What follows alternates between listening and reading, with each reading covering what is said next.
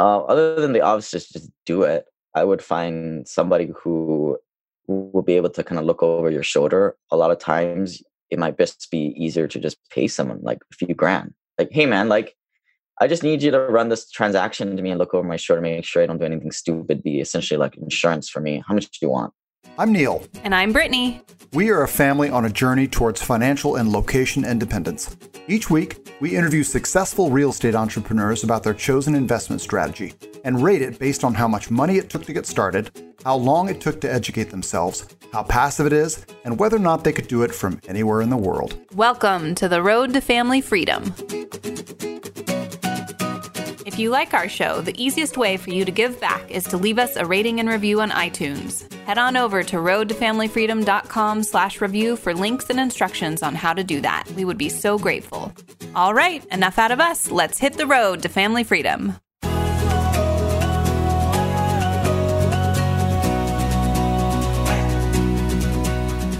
Greetings, friends and families. I'm Neil. And I'm Brittany. You're listening to the Road to Family Freedom podcast. Our guest this week owns over 2,600 rental units and is the leader of the Hui Deal Pipeline Club, which has acquired over $155 million of real estate by syndicating over $15 million of private equity since 2016.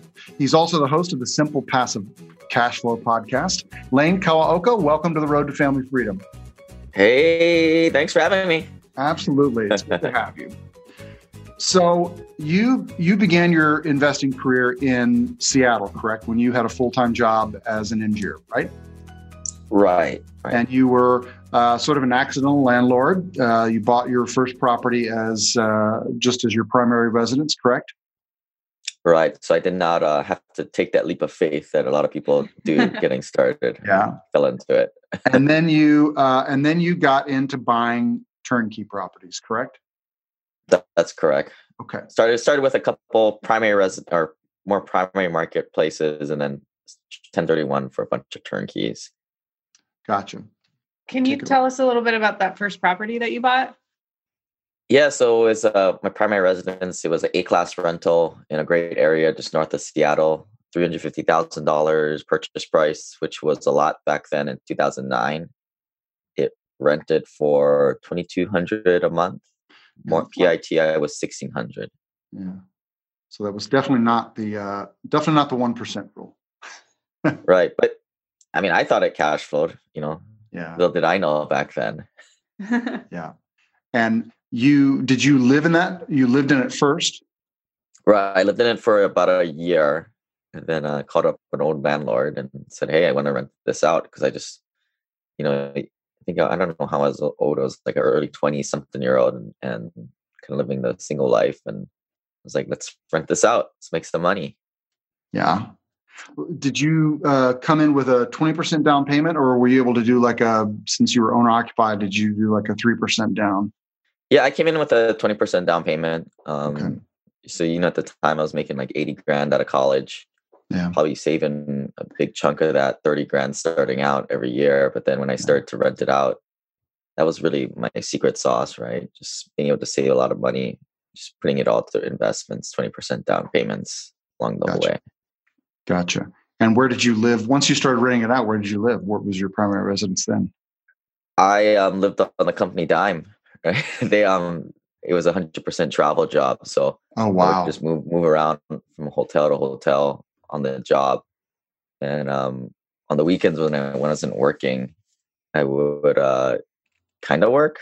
I mean, there was always work to be done. So I would just kind of stay in hotels or, a few, I would say like probably 5 or 6 times I probably had to get a hotel for myself because there was no work to be done, Yeah. Yeah. Oh, but yeah, and with all the money saved, it was kind of worth it. Yeah. What kinds of lessons did you learn from that first property? First off, I started to listen to a bunch of podcasts, read the books. You don't buy properties in the primary markets like Seattle, California, New York, Boston, because the rent to value ratios don't work there. Mm-hmm. Yeah. $350,000, $2,200 a month. That's well below the 1% rule. First lesson there. Second lesson was you don't buy properties in A-class areas. In that property was probably one of the most prime locations, other than like a Bellevue or Medina, mm-hmm. where Bill Gates lives. But you know, you kind of move towards more B and C class areas. So I learned that early, and that was eventually why I sold my first couple properties in Seattle, moved it out to more turnkey or cash flow markets, secondary markets. Gotcha. Before we get into that, talk to us for our listeners that maybe don't understand why you wouldn't necessarily want to buy A class property as a rental, as opposed to B and C. Yeah, so typically you're not going to hit the cash flow numbers, the rental value numbers. Number one, so numbers always go first. But that's, you know, it's just a different philosophy. I think most investors, I call them amateurs, they invest for like appreciation, right? Mm-hmm. Buy low, sell high. Makes total sense, you know, when you kind of look at it from that point of view. But sophisticated investors who aren't looking to just take some swings at home runs all the time, and they have a decent amount of capital saved up, it's sort of a capital preservation game too. So what they are doing is they're kind of going after both, which first starts with cash flow. And then they're going to also play a little bit with appreciation. But to them, appreciation is the icing on top of the cake. Yeah. So that first Seattle property probably, I mean, didn't cash flow great, but it probably, I mean, given what the Seattle market's done, it appreciated like crazy, didn't it? Yeah, that $350,000 property I sold in 2015 for like $450,500. Wow. So, you know, as much as I say appreciation is gambling and, you know, you shouldn't count it, you know, that pocket, I pocketed like $150,000 on that. And that was able to buy 5 more additional single families across the markets. That was a key step. And then my other property also appreciated $100,000. So that was how I did this 1031 exchange, where I exchanged 2 properties for 9. Yeah. Well, and you know, the thing that we often talk about with cash flow is invest for cash flow first. And people think, well, that's so that I can have the cash flow to retire on cash flow later. But it actually also, it's the safety net. It's what, you know, it's what's going to keep the lights on, you know, as the market fluctuates, you know, and the real estate market over time is almost always going to go up, you know, if you give it enough time. And so having that cash flow to allow you to hold on to a property is what's going to keep you going. Right. I mean, another philosophy I always had was like, hey, I want my, you know, we all think about saving and a pension in the future, but I'd rather have my pension today, you know, and multiple streams of income. And first, you know, I didn't like my job, right? I hated my job. You know, find any other construction supervisor who has a good experience out in the field for the first 5 years, and you're probably looking at the boss's kid or something like that. It just doesn't happen. So my primary goal was like, I need to get out of this rat race. This sucks. So I wanted to replace my income. So for me, I saw that as cash flow first. Makes sense. So once you decided to get out of those primary markets, you started investing in turnkey properties? Yeah, so 2012 came around. The rent to value ratios got even worse, because that was when the prices really started to come back up to what it is today. So I thought my investment career was over, but you know, many times when you hit resistance, you kind of go around it and you pivot. So this was a pivot for me. I looked at one of these Birmingham turnkey rentals at $70,000, and it rented for like $850. And I was like, you know what? Like, the Seattle market, investing in my backyard is closing up. It ain't gonna work anymore. I can try and force it like how everybody else forces it, and not cash flow and actually bleed money every month with negative cash flow. Or I could try this out. I mean, it was just like a, you know, $20,000 down payment to just try it out. So that's what I did, and it worked. And so the 2 properties and all in on the turnkey stuff. So you took all that capital equity from those Seattle properties and 1031 exchanged them into how many turnkeys? 9. So I had 10 at that point, and I later on purchased another one to get up to 11. Gotcha. And you financed all of them, or did you buy any of them for cash? Yeah, financed all of them, got up to that magic 10 Fannie Mae loans that you're allotted. But, you know, I just kind of want to point out too, like from, I think a lot of problems I see talking to investors is they have just too much equity in their homes, right? Like those first couple Seattle properties, I had 100, 150,000 respectively in those two houses, but I was still making the same amount of income. Yeah, there was mortgage pay down, tax benefits, but that kind of stays the same through the life of the hold. You got to figure out what your return on equity as an investor is. I mean, in the beginning, it's all great, right? You're very leveraged. Your LTV is high, but then as your LTV goes down, so does your return on equity. Now, one of the biggest mistakes I see unsophisticated investors make are like, well, I'm cash flowing. Like, you know, so like if you think of a person who owns a house outright, like my stupid landlord, I don't know what they're thinking, but they own this $1 million house here in Hawaii outright. I rent it for $3,000. They think to themselves that they're cash flowing all that money, which they are. Yeah. But we all know a bunch of that goes to more expenses, but they're making like 2 or 3% on their money, $3,000 a month. Right. Yeah. And like, it's just, if they opened their eyes and like figured out what the return on equity was, they realized that you have investors need to re-leverage their funds via 1031 exchange, which I don't really like, or selling the asset or doing a new 30-year note and getting that equity out. Yeah. We it's something that we struggle with. We have substantial amount of equity here in our home here in Las Vegas, and we need to live in it for now. So we can't just up and sell it. You know, so we're exploring strategies on how to put that equity to work at some point, which we're pretty close to doing. We'll talk about later on a different show. I'm curious why what you don't like about 1031 exchanges. So for most investors who are high net worth, well paid, I believe they will graduate towards private placements and syndications, which are not real estate. They're investing in real estate, but you cannot like-kind exchange into a syndication or private placement. They're LLCs. And yeah, there's all these YouTube videos about you can do a tick and whatnot, but those are impractical from a syndicator standpoint. Just not practical. So you can go down this road of getting a single family home, great appreciation, then rolling it into a quadplex and then a 16-plex and then a 32-plex. And that's what we call a mom and pop investor. A lot of things flawed in that method. You know, you got all your capital in one asset, right? Sophisticated investors, they have no more than 5% or even 10% of their net worth to any one deal. That's why they like to go $50,000 into a couple dozen deals. And that's kind of their vision. That's my vision of wealth building today. Yeah. So I want to get into how you're investing now, but I want to talk a little bit more about why you shifted away from turnkeys. Yeah. So I had about 11 of these turnkeys. And, you know, at the time, that was when I kind of started my podcast, because all my buddies were asking me when we go play basketball, like, hey, like, how are you getting on these properties like 2,000 miles away?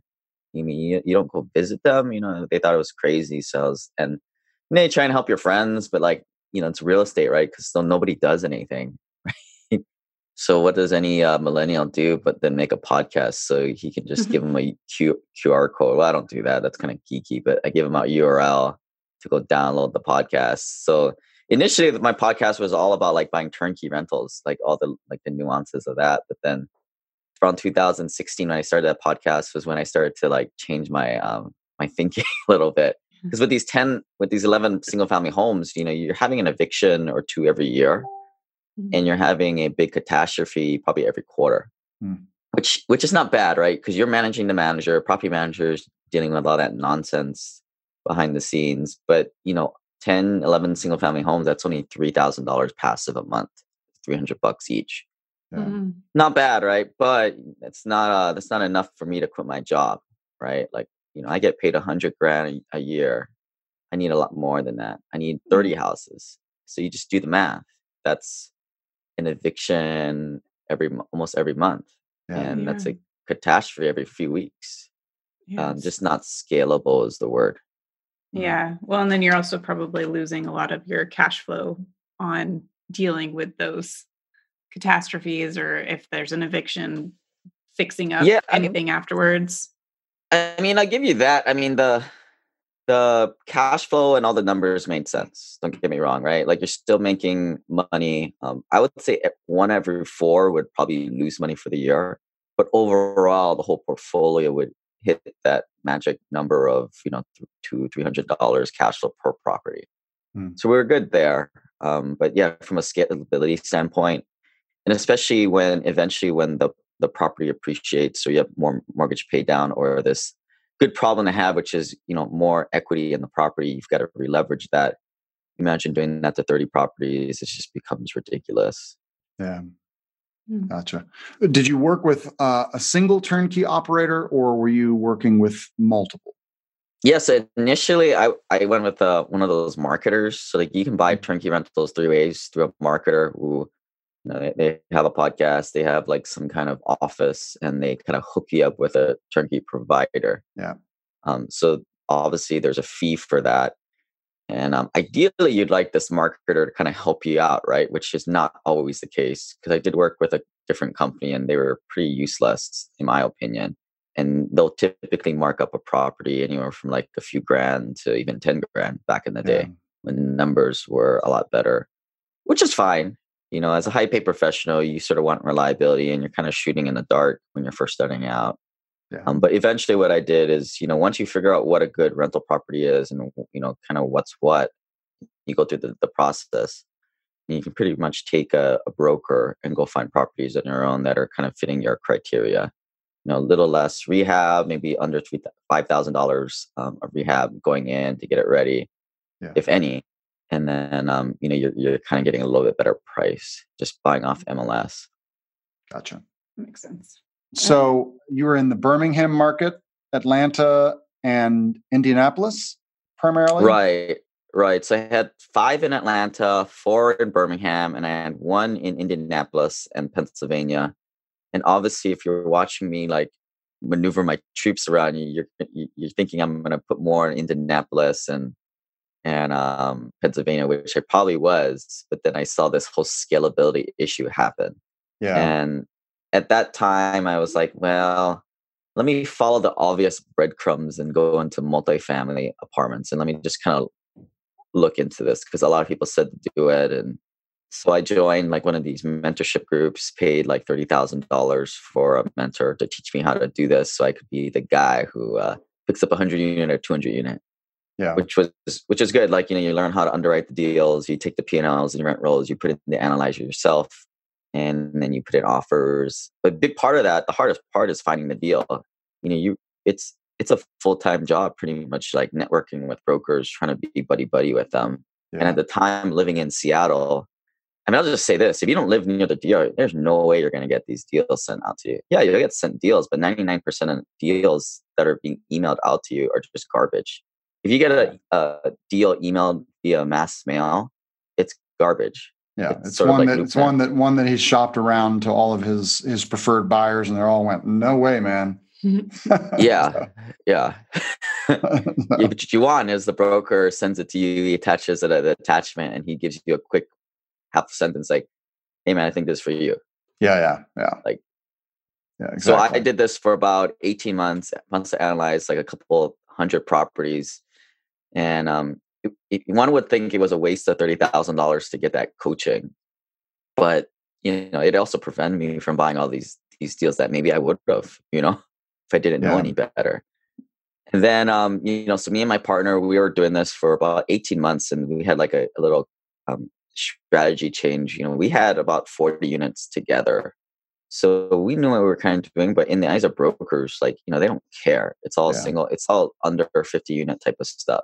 Yeah. So we were like, hey, we need to build our track record. And which meant let's go LP in a couple of deals, so at least we can look cool on paper. So we did that. We had 300 something units under our name, just as LPs. And then, you know, I think both of us were kind of like, hey, this is kind of nice. Right. And everybody needs to do this exercise. Like I I took down how much I had on paper and I like kind of mapped it out. And I said, hey, my money just grows at like 15% a year as an LP.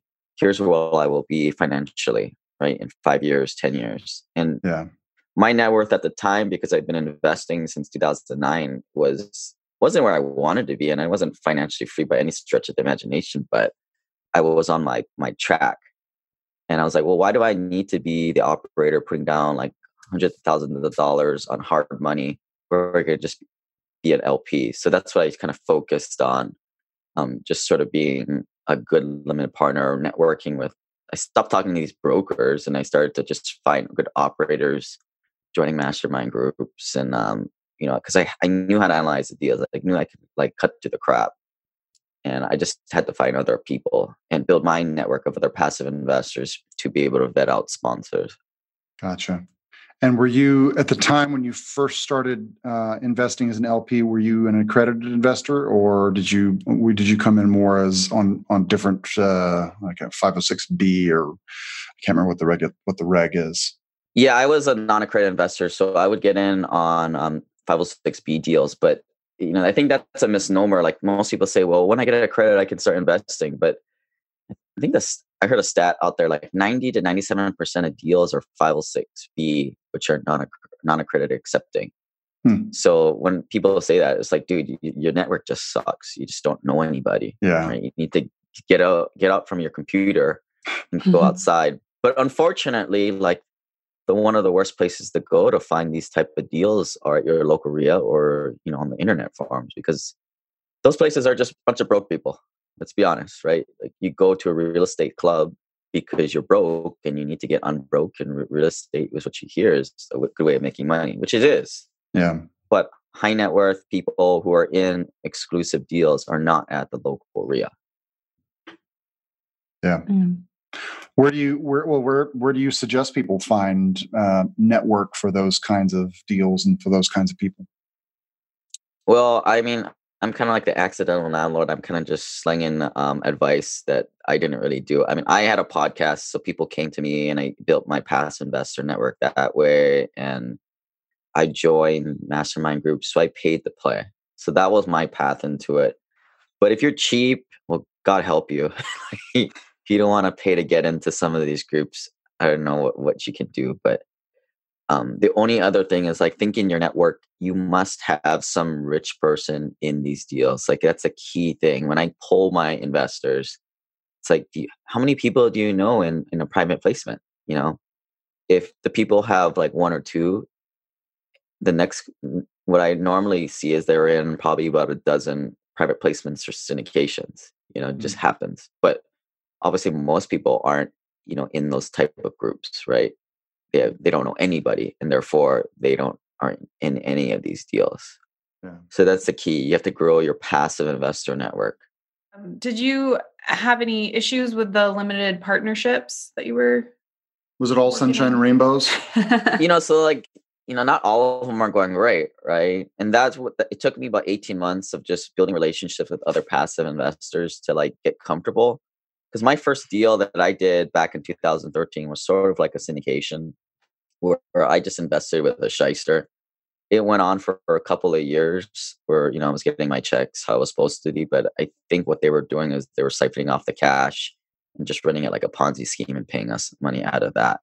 Mm-hmm. So, lesson learned. I later on, after I went into the deal, a year after, I learned from my network that, yeah, this guy's a shyster. And then sure enough, another year later, I got this letter saying, "Oh, we're going bankrupt. You need to take back this asset, and it's all messed up." So, lesson learned is, and that's why I say you need to build up your passive investor network, because these guys are out there, and you have to build up other people who have been success stories and can vouch for these people. And that takes a while to build up those real relationships. I think people are too nearsighted and short-term thinking, saying they can just go around and meet people and ask them, who are they using? They ain't going to happen. I don't know who you are. I wouldn't share my track record or who I would work with or who I wouldn't. You need to show me something too, Yeah.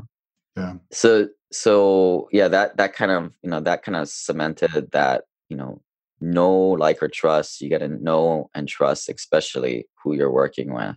So one of the things that finally made me jump in was I probably met about like 3 or 4 people who are in like 20 or 40 syndicated deals, you know, so they get great experience, great.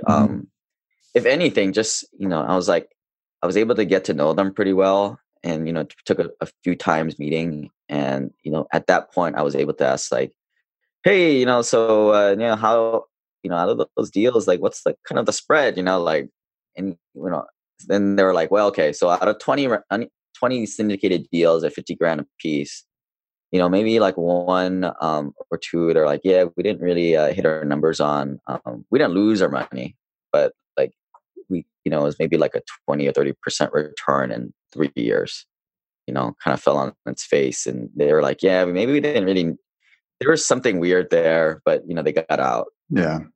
The general partner kind of cut bait. But you also hear about these horror stories, right? Of like people embezzling money, running utilities through their name, they get kickbacks, et cetera. On the opposite side, you know, you hear about deals that double their money in like 2 years or 3 years, much because of market appreciation. I mean, just look at Dallas, right? Like you could have been an idiot and you could have doubled people's money and like, just pure market appreciation. You can see it because they haven't implemented the business plan and it's just getting... You know, it's just the market carrying them, right? Yeah. Not quite the case these days. You definitely need to underwrite your deals to like 2% rent increases per year. Yeah. Not expected to be 3, 4, 5%. Yeah. And then they said like, you know, everything else in the middle, it just kind of hits the numbers, you know? I mean, so I was like, yeah, you know, it's kind of like playing Minesweeper, right? I mean, for the most part, you'll be all right. So it's like, all right, well, let me do this, you know? Yeah. Yeah. And are you, I know you're a fan of diversification. Are you diversified across asset class, operator, and geography with your syndications?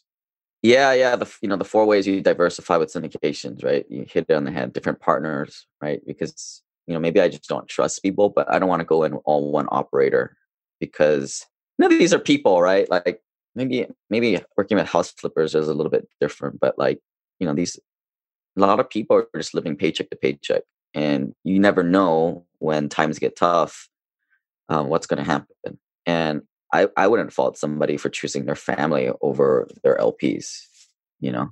I mean, you know, when it's kind of that doomsday scenario, I get it, you know, you got to pay your bills, you got to feed your kids. So how do I mitigate that? Well, I work with a variety of different operators. I probably work with like 9 or 10 different guys at this point, sponsorship groups. And then the other way you use different asset classes, right? Multifamily is what I know best, but I know from some of my mentors is that you don't go all into one asset class. It's silly, right? Any one asset class can get bombed out with any other particular incident, like multifamily. And multifamily is just getting really, really overheated. Just, I think it is the logical progression. And people are thinking, well, you can get Fannie Mae financing so well, and you can also get a property manager and you can just plug and play. And that's why a lot of people are doing it who really shouldn't be doing it. You know, like self-storage, you know, like that stuff, comps drive your deal. If you're not kidding your rent per square foot comps, your deal blows up and your deal can blow up pretty quickly in self-storage because they can just build that stuff so quickly. Which is the complete opposite of what mobile home parks are, right? You'll never get a new park permitted. So your comps are pretty steadfast. And yeah, geographic locations, I'm probably in like 10 or 12 different states. And then also the 4th way I diversify is like during these deals are like different business plans. Like some are more like shorter plays, some are more longer term plays, like 10-year holds. Or blind pool funds. So those are the ways I kind of look at, you know, like I have my investment philosophy with this type of reward and risk spectrum, but there's no deal that hits that perfectly. So what you're trying to do is you're trying to build a grid of risk reward or types and you're trying to speckle them. And then the center of mass, if you want to, you know, I'm kind of geeking out engineering wise, you want to get that center of mass where you want it to be. Most of my stuff is in, you know, class B and C multifamily cash flowing today in case of a recession, but 20% of my deal, I'll do some flyers, like an assisted living deal, bought some chocolate and coffee farms. Well, I haven't bought the chocolate farms yet, but the coffee farms so far.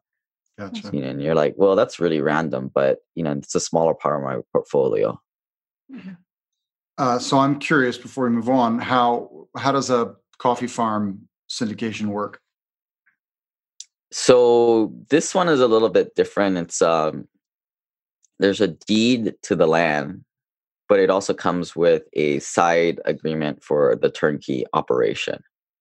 So it's not technically a syndication, even though I think at one point they probably should turn it into syndication, because the deed is just a really hard thing to assign to all investors. It's just a huge headache. Mm. But so it's more of a joint venture at this point.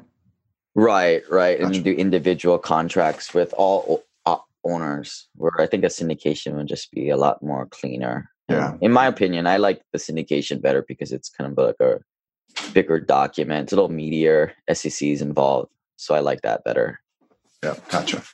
You know, one of the things that I love about multifamily, self-storage, assisted living facilities, mobile home parks is that there's demographic tailwinds behind them. I mean, there's just this massive wave of baby boomers who are retiring. They don't have, many of them, you know, have spent most of their work life outside the pension era. You know, most of them were in charge of their own retirements, and most of them have most of their wealth built up in their primary residence. Because they didn't save enough for retirement, and now they're getting close to retirement. They're going, well, now I don't have any money to retire on. I have to sell my home, or I have to downsize. And now they sell their home and they start renting, move into a multifamily property, and they don't want to get rid of their stuff, so they stick it in self-storage. And then not long after, or if they're in really bad shape, they move into a mobile home park. And a mobile home park is basically, you know, your step above homelessness. You know, nobody ever moves out of a mobile home park. There's nowhere to go from there. So is that kind of an investment philosophy that you agree with? You follow along with that? I mean, I agree with that. I mean, I have a little bit different, you know, to your point. I mean, the way I look at it is like the population is growing, right? Period. Yeah. You know, America's needs more workforce housing. That's what drives the demand. I don't think it quite flows in that order. I think it's just like if you think of the population, there's this bell curve, you know, and people, there's a whole bunch of people that make under like 40, 30 grand a year. Yeah. And I think a huge misnomer with the mobile home parks. And if you haven't been in a mobile home park or one of, you know, these ones that I'm picking up, you know, I don't think you should talk, right? Like, because the first time I went, I took my wife and I was like, man, this is a lot nicer than all my C-class apartments. Yeah. In fact, it's probably a nicer community than the Class B apartments. It just totally is mind-blowing if you've never grown up in a mobile home park. And it definitely is not trailer park trash. It is, on paper, you think it's D-class, right? I think that's where people don't get it. But it's very, you just got to go and walk the property, like a lot of these things. Like, you know, like a Class C apartment, I tell my guys, hey, just come with me to this Class C apartment and then we can go to Class B. And now, you know, like it's just a feel. It's very different and it's very intuitive. That's why real estate's so easy. I mean, it doesn't take any special skills. So can you tell us a little bit about how you're using infinite banking? Yeah. So infinite banking is more for like higher net worth guys. I'll start off saying that if your net worth is like under $500,000, you know, listen, but this is really not for you. So when I'm going into deals, I want to, you know, deals are sort of infrequent, right? And I don't want to have too much liquidity lying around, doing nothing, making like 0% in the bank as it's waiting. So I want to stick it into a infinite banking system, which uses life insurance, which normally life insurance is kind of a scam, right? You know, your buddy from college or high school takes you out for lunch. And he says, hey, I got this thing. I don't really quite understand it, but it's pretty awesome. You know, he'll sign you up for it. But 99.99% of these life insurances are not designed the right way to what you're looking for as a syndication private placement, or even any investor in general who is trying to build an opportunity fund, not the opportunity zone fund, but I've kind of coined this term, the opportunity fund, that I have money lying around. that's making a return, a small return, tax-free at like maybe 4 or 5% in my life insurance. But as deals come up, I can go take money from that, take a loan from that and put it into that deal. Mm-hmm. So, you know, I always try and have a little cash on hand to go into a deal that pops up. But if two come up like right after another, I'm kind of screwed. So what do I do in that circumstance? Well, I have some cash value built up in my life insurance policy. So I'll take a loan from that to go into the deal. And after that point, I'll kind of pay myself back interest and, you know, replenish the cash value. So here's how I explain it. It's kind of confusing. It's probably going to, you're probably have to Google it and find a bunch of YouTube videos. But when you're designing these policies, you're trying to design it for a liquidity, high liquidity. So there's three levers. There's three ways to design this thing. There's liquidity lever. There is how much interest rate you're getting, which is, you know, how much the money is growing, and then how much is the death payout, which is like the whole purpose of insurance in the first place. But again, we're not talking about insurance here. We're just calling it insurance so we don't get taxed on it, right? That's the loophole. That's the trick to this. The government loses because of this little loophole. So again, back to those three levers. I want a high amount of liquidity because I want to put the money in and I want the most ability to pull out the most money so I can go in and invest it. To do that, I need to give up the other two levers, which are I want really low death payout, which sounds crazy, and I want a low interest rate. And that's what makes most life insurance guys who don't get it freak out. It's like, well, why would you want to do that? You know, don't you want a higher interest rate? Aren't you an investor? But no, you want the high liquidity. You want the higher cash value. So here's a real life example. You put $50,000 in. Initially, let's make no mistake, there's a lot of fees with this. So you're going to put your $50,000 in. You're likely to see maybe like $30,000 of cash value show up. So that meant a huge chunk, like, you know, was that 20, 30% went to fees your first year. You normally you sign up for like a program where you're putting money in for 5 or 6 years. So for the third year, you put in $50,000. Your fees structure kind of titrate down to like about 10%. So you put $50,000 in, you've got about $40,000 of cash value. By the time year 5 comes around, you put $50,000. It's pretty much all cash value. So the fees go down. So it's all front loaded. Gotcha. So you kind of design these life insurance or these infinite banking schemes to, like, you know, 5 years, so $50,000, that's $250,000. So that's what I kind of did when I started it. And I learned that it was a little bit too much for me because I ran out of money.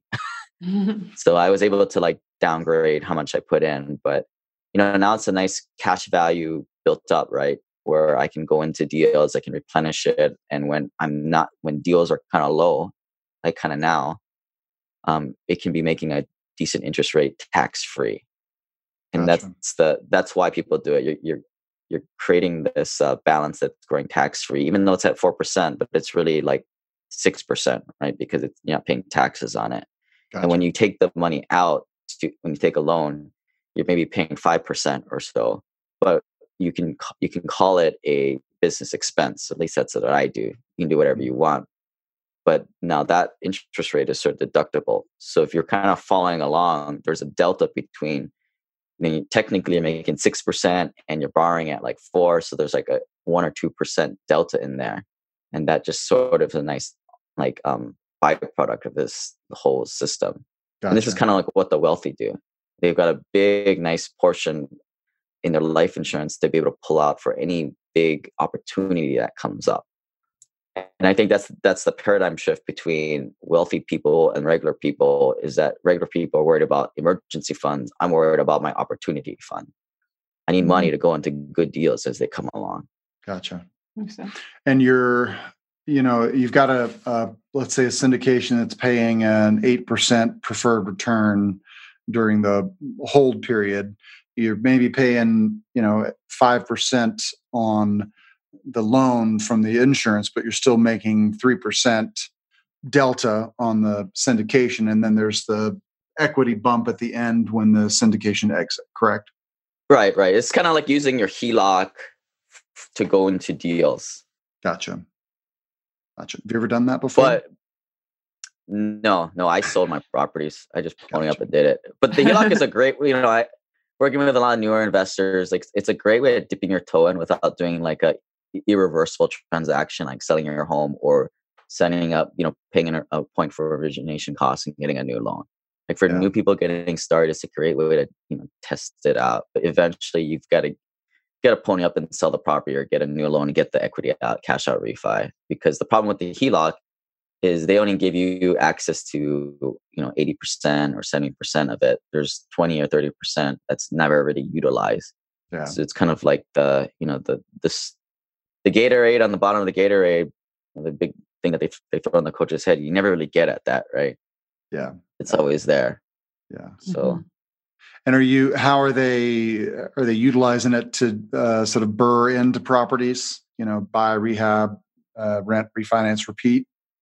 I guess. I mean, I don't know. I mean, I don't really do, burr stuff, right? Like most of my guys, myself included, we're high net worth. We were too busy to screw around with that stuff. I don't like burr strategy at all. I mean, in the meantime, you could have bought 2 or 3 assets from the get-go, set it, forget it, work at your job. I mean, I think a lot of my guys, their salaries are like 150 and above, even 300. Yeah. And for them, it's just like, well, screw it. I'm just going to go work an extra shift this weekend, do an extra operation. And who needs this burr thing? Yeah. There's a paradigm, right? Like for people who make less than 50, 60 grand a year, maybe that stuff makes more sense. But if you're high net worth, high pay professional, a lot of times it might just be like just working a little bit more at your job. I mean, for me, my track as an engineer, I mean, maybe I should have just sucked up to my boss a little bit harder and gotten that, raised and gotten up to like $150,000 a year.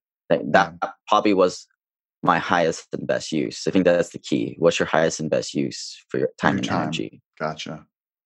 I've heard you talk about the drawback, the trade-off there, because a lot of professionals are, they're working their way up the corporate ladder and they're making $150,000 and they're striving to make, $160,000. But what happens is they're getting that $10,000 a year bump for 30% more of their time and energy.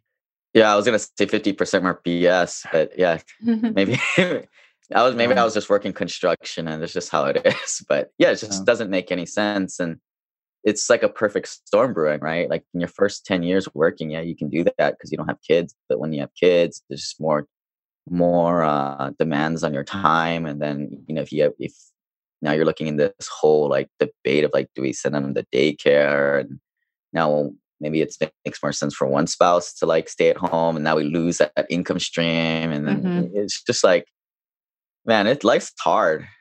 It's hard for folks. Preaching to the choir. I don't know if you noticed our 4-year-old or 5-year-old popping in here every once in a while. We've got I mean, that's like one interesting thing I've seen from like my investors is like they're either under the age of kids, like under 30, and they're super go hard. They're super into this and they're listening to all the podcasts. Yeah. Or they're like older than the age of like 42. The kids are like, not older than 5 years old, like 7 years old. They kind of go and do their own thing.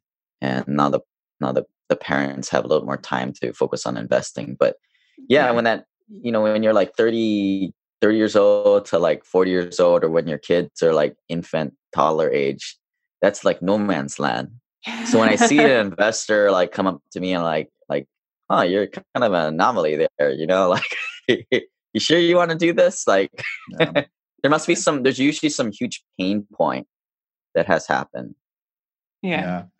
It was a challenge for me when I first, we got into real estate. We sort of accidental landlord into a short-term rental. We have a short-term rental at the front of our house and it allows us to kind of house hack, pays for our mortgage. It's what sort of gave us the first taste of real estate investing. And, but it was also right around the time that our son was about 2 years old. No, he was 6 months old when we started there. Okay. Sorry. Renting it on Airbnb. And I was cleaning it. Yeah. And it, so it's like, I suddenly, my eyes get opened to real estate investing right at the time where I have the absolute least time in my life. I have no sleep. I can't, the kid is awake at all hours. And so I understand what you're saying there about sort of that no man's land. Yeah. Yeah. I mean, there's like, it's kind of like an interesting philosophical thing, but like pain is usually what gets people to start listening to these podcasts and, maybe taking action that they wouldn't have done otherwise. So that pain is usually like kind of exactly what you're describing, right? This situation, you look up to the sky and like, no, this cannot continue. Or like my boss is sort of like screwing me over. They're, my coworkers suck. Or kind of in my situation where I was like traveling all the time and I'm like never home. And I was like, oh, this is cool now, but I project myself 10 years in the future. This is not going to happen. But I think that pain, like it's cool because it like, it motivates you to like listen to podcasts, get started, but it definitely wanes over 3 to 9 months. And I see it, right? Like people that come into my system, it's like they disappear after 6 months unless they get going. So maybe I'm kind of just trying to trick people into the right things, like the more conservative route, just to get started, like how you guys did and how I did, just get that taste, right? And then you get success.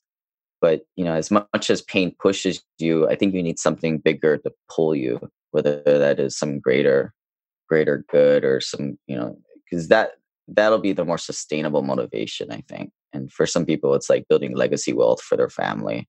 Yeah. Yeah. So you have a group coaching program to maybe help some of these people move through this?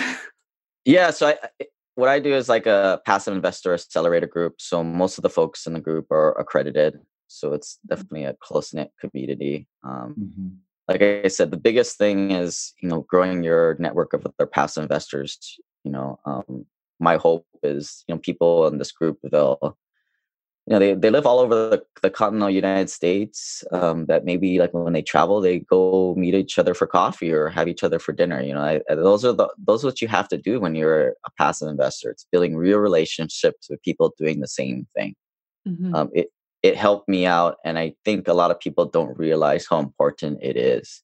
The higher your net worth goes, the more important your network is. And I think, I was talking with another entrepreneur yesterday, like going from zero to $500,000 net worth, you don't really need a network per se. You just need to work your butt off to get there. But from going from $500,000 to $5 million, you're going to need other people around you. That's a good point. So when you started off, how did you? You've touched about this a little bit. Did you start off listening to podcasts before you started investing in turnkeys? Yeah. So I bought my first one, and then I started to listen to all the podcasts, and then read some books, got the basics, and then I did the turnkeys. And then how long did that take you before you bought your first turnkey deal? Ooh, well, I mean, unfortunately, I had to save up money, the 20% down payment. So that was really the constraint. So it took me like a couple years to kind of, build up those cash reserves, 2-3 years after I bought that second rental in Seattle to finally pull the trigger on the first one out of state. Not sure. But big step. I mean, definitely glad I did it because, I mean, that logic, that progression is critical to be able to not be an investor who is reliant on having a property where you can feel it, touch it every day, to be able to be distant from it. It's a real foreign, I have conversations with people all the time about real estate investing, and that's a real foreign concept. They go, how could you ever invest somewhere where you don't live? You don't see the, and I have friends on the other side of the spectrum, like, yeah, I own 10 houses. I've never set eyes like physically on any of them ever. Yeah. I mean, that's how I am. I'm like, when are you going to stop being a landlord and start being an investor? Because I took a group to Birmingham, Atlanta for an investor tour and took them to one of my properties. And it was kind of like, yeah, I've never been here before, but here's one of my rentals. And, a lot of my guys are like, what? Like, that's crazy, man. And like, look, I don't know how to do an eviction. I know how long it takes. I paid the bills, but I don't know how to do it. Every state's different. you know, I can't tell, you know, they're going through the property and like, I guess there's like different, there's like PVC plumbing. And then there's like this new, more plastic way that's a lot more modern and a lot better and doesn't freeze. It gets bigger. All stuff I don't know. Yeah. And, you know, they're all geeking out on it. I'm like, that's cool. I don't care. You know, I'm an investor, right? Yeah. You know, you have professionals to do this stuff. Just like when I was an engineer, like I was more of a project manager. I don't know how to build a bridge. I don't know how to build a culvert, right? I don't have a clue how to do that. Yeah. But I get the project done, and that's my role as an investor. I'm the project manager to get it done. Yeah. Our very first podcast guest is a friend of mine by the name of Alex Felice. And he's bought a bunch of properties in North Carolina and things like that. And he has a great quote about it. He's like, what are you going to do? Like if you're people use the idea of your real estate being close to you as a crutch. It's like, what are you going to do if the tenant stops paying rent? Go over there and choke them out for the rent? No, you're going to have to hire a lawyer. You're going to have to go through that process, and it doesn't matter. That process doesn't matter if they're 2 doors down or 2,000 miles away. It's the same process. But yeah, I mean, hey, look, you know, what do I know, right? Success leaves clues. So, yeah, exactly. And there's plenty of, you know, what I send, my father was a landlord back in the 80s. And I love my father. He's a wonderful man, a smart man, but he was a terrible landlord. And part of it was that he was, you know, he worked a full-time job. He was a very successful career military officer, you know, and there was no system. So he didn't have a property manager. He tried to do everything himself. I remember he used me to go over and spread, you know, anti-pigeon stuff on the roof, you know, of one of his condos that he owned. And then he had this little house, you know, on one side of town. And the guy who lived in it with his wife was probably a low-level mobster, always paid his rent in cash, always late. My dad always had to chase him for rent, and, you know, hire a professional to do that stuff for you. That's why they're there. And yeah, you're giving up 8 to 10%, but you know, you're going to make more money with scale and buying back your time and allowing you to do those things. So. Yeah. But he was at a huge disadvantage, right? Like, I mean, without the internet and just no emails, just let me call this guy up, let me check up what he's doing, you know. It's just like, how did they ever get anything done back in the day? I mean, I don't know. They did, but I can't imagine how. Yeah. Yeah. I mean, with the internet, I mean, there's really no excuse. I mean, yeah. Well, and you can hire people, you know, like, well, you've got a contractor. What if your contractor's, not getting their job done? It's like, well, you can hire people on Fiverr to go and take pictures of a place once a week to see what's going on with it. You know, you can, you know, if you've got a contractor, I hope you found them. You didn't just find them from Craigslist. I hope you found them from a property manager or a real estate agent. Lean on that professional to basically keep their thumb on the contractor. Yeah. Yeah. And if you don't know, like what you were just saying there, like it's 2019, go to YouTube and figure it out. Yeah. Right. Everything is out there. So it's just more of a motivation thing and, you know, executing than anything. Like, there really is no excuse today. No. So moving on, what does a day in the life of a passive real estate investor, or I guess, I don't know if you consider yourself that, or if you. Today I'm kind of more full-time. I mean, I quit my job five months ago. So it's a little bit more. Mazel tov. Yay. So, but you know, not too long ago, I was working a full-time job, but I kind of created my life a little bit around the investing thing. So I was working private for my first 7 years. And obviously we all know working private's a lot higher salary, which is great, but a lot less quality of life and lots of free time for extracurriculars like real estate investing. And so I went to more public sector jobs later on. And that, you know, so that's my tip number one, find easier jobs. Mm-hmm. You know, now that I'm in my early 30s, you know, that's kind of when they kind of look around and all the old people are retiring and it's just a game of attrition, and they kind of look to me to take a manager role. But I just make I'm stupid, you know, like, or like, I know a lot of my peers, they kind of make excuses like, yeah, you know, my kid, I got to spend more time with them, you know, just so people, they think that you're just, you know, they don't push you into those management jobs for 50% more BS, 10% more pay. Mm-hmm. No.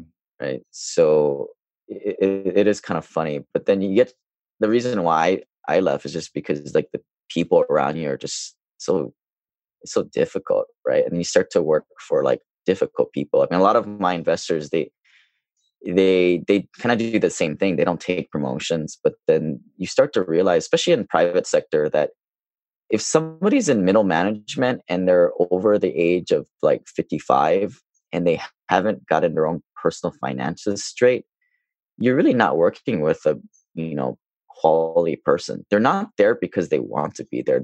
They're out of like necessity. Yeah. And it just makes life difficult when you're working with those type of people who are more worried about their family or just staying at their JOB. You know, that's when you go to the public sector, I think people are a little bit more nicer, you know, it's a lot less cutthroat. So you don't have that as much, but to get back to your question, you know, so my jobs are pretty easy.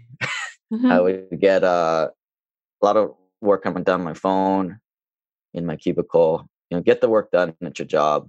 You know, they pay you to do a job, but you could typically do it in a fraction of the time that's allotted. Make your phone calls. Don't tell your coworkers what you're doing. Unless you trust them, but I would just keep it to yourself. And yeah, I mean, that's the life of a working professional. I mean, it's kind of like, it's kind of like living two lives for a lot of people, especially once your portfolio starts to get a little bigger. Yeah. So what does your time look like now that you don't have your job?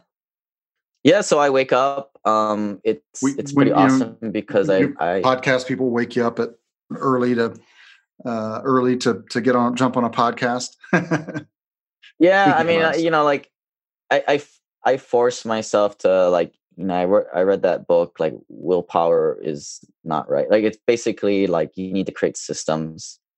So as much as I say like, well, today I get to live my life and what I choose to do, something I love, right? As opposed to working for the man, you know, everything I do goes to my bottom line. You know, it's me, right? Yeah. I get to get all the spoils of war, whatever efforts I do, but I still get, you know, I can still fall into a trap of like, you know, at lunchtime, I'll turn on the TV and it goes to the ESPN classic hardware. And now I'm watching like the 2013 NBA finals, right? Or whatever, you know, I need to set up systems where I kind of get what I need to be done. But now I live a life of I can choose what I want as opposed to I'm forced to do something. Yeah. So again, that's where the whole, you know, you need to find something that pulls you to the right way. And for me, it's just, you know, just creating more content online, helping people make right financial decisions, whether that's not buying your primary residence to live in and screwing yourself over with a big mortgage or buying that first rental. So a lot of my day is just, I'm sort of like a writer, I guess. You know, I imagine that's what a writer lifestyle is. Modern day writers, just I can just blog and I do podcasts. And then, you know, a small fraction of my time is the actual investing, you know, because just like being a passive investor working a day job, it shouldn't take more than a few hours a week. Maybe I do a little bit more networking on the phone than the average person, but you know, it should be like, it shouldn't take that long.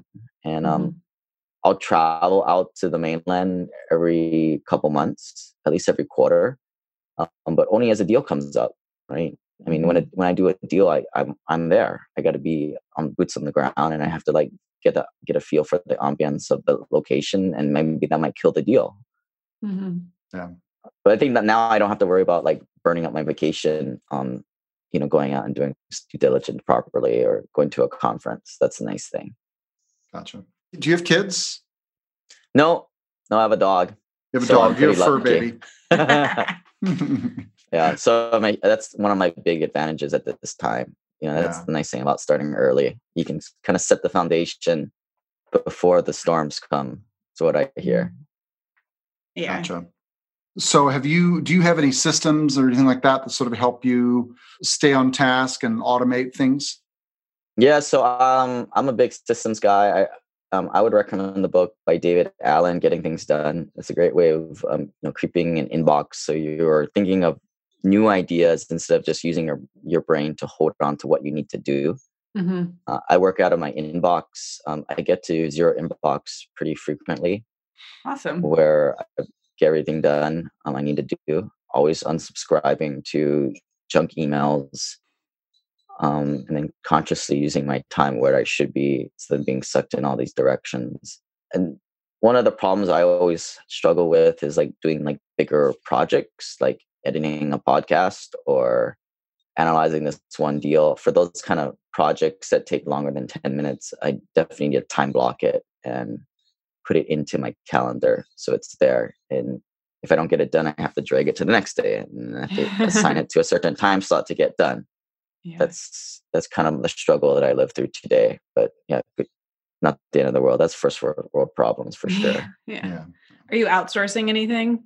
I'm starting to. Obviously that's like a struggle in itself. Like definitely, I feel like everything I can do would be better. And it's just, sometimes it takes longer for me to explain it. I've struggled with using VAs in the past, maybe because I paid them too little bit, like $3, and I just got lower quality people that just ghosted me after a while when they found a better paying job. But no, I mean, I want to kind of, I always want to kind of keep my stuff smaller. I think when you go too big, that's when you kind of lose touch with folks. And gotcha. Do you outsource the editing of your podcast, or you do it yourself? I'm just curious. I kind of do it myself, unfortunately.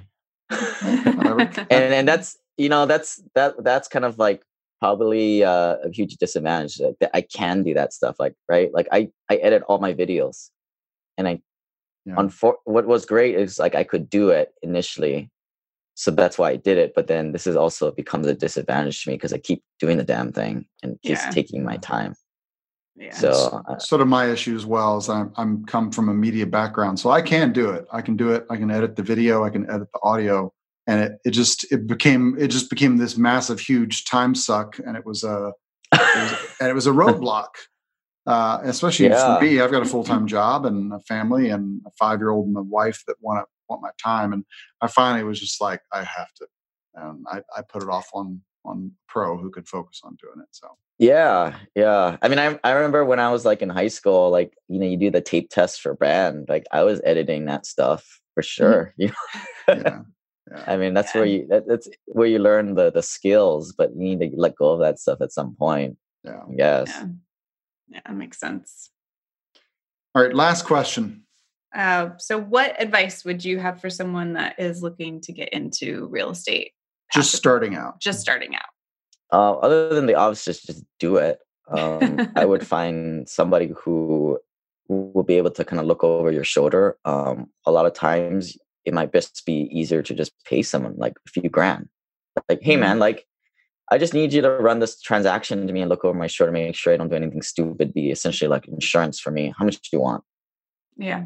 And you can be cheap about it and you can try and find freebie people, but it's always this blend of like, well, how much time is worth, right? Like for higher paid professionals, it just makes more sense to just pay up a few grand and find somebody who will sign up as a sort of a consultant for you.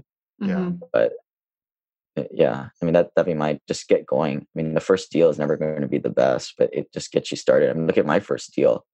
Didn't even hit the 1% rent to value ratio in the primary market too. Yeah. But it got the wheels going. Yeah. I often talk about, people, so many people just need to have their hand held a little bit on that first or second deal.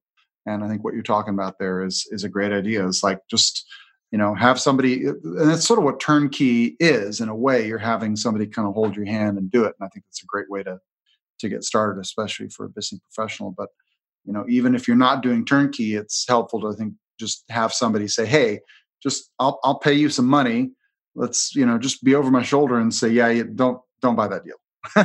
Yeah. I mean, I would say like, just like if I like turnkey too, for a lot of guys getting started, right? Like you don't have to do all this burr stuff. That's complicated and risky. Just start off on the shallow side of the pool and but I think one of the the bad things I see are like people will take too long. They want to listen to like so many podcasts and read all these books. Like I would just say like the first 20 of my podcasts are like all about turkey rentals. Just knock those out in the afternoon and read Millionaire Real Estate Investor by Gary Keller and you're good to go. Yeah. You don't really need more than that. That's the 80-20 right there. Yeah. Mm-hmm. Yeah. That's a great point. Well, Lane Kawaoka, thank you so much for sharing with us today. You've got your coaching program, and how can people access that coaching program? They can go to simplepassivecashflow.com/journey. It kind of stands for the journey to simple passive cash flow, which we all take together. Yeah. And if you guys come through, let me know you guys came through, you guys, and just so I know kind of where people are coming from too. It's always.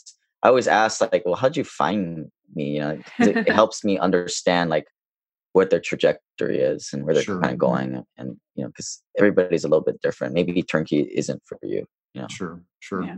And is that the best way for people to reach you? Is that journey link? Yeah. SimplePassiveCashflow.com is my URL, and Simple Passive Cashflow is the iTunes, Google Play. But yeah, I mean, my email is Lane@SimplePassiveCashflow. I'm employee number 1, so I get to pick that one. Congratulations. Well, thank you so much for being part of our show today. Thanks for chatting with us. All right. And if you like this podcast, we would really appreciate it if you take just a few minutes and leave a review for us on iTunes. It's really simple to do. Just go to roadtofamilyfreedom.com/review for links and instructions. Thanks for listening. We're doing this all again next week. Until then, safe travels.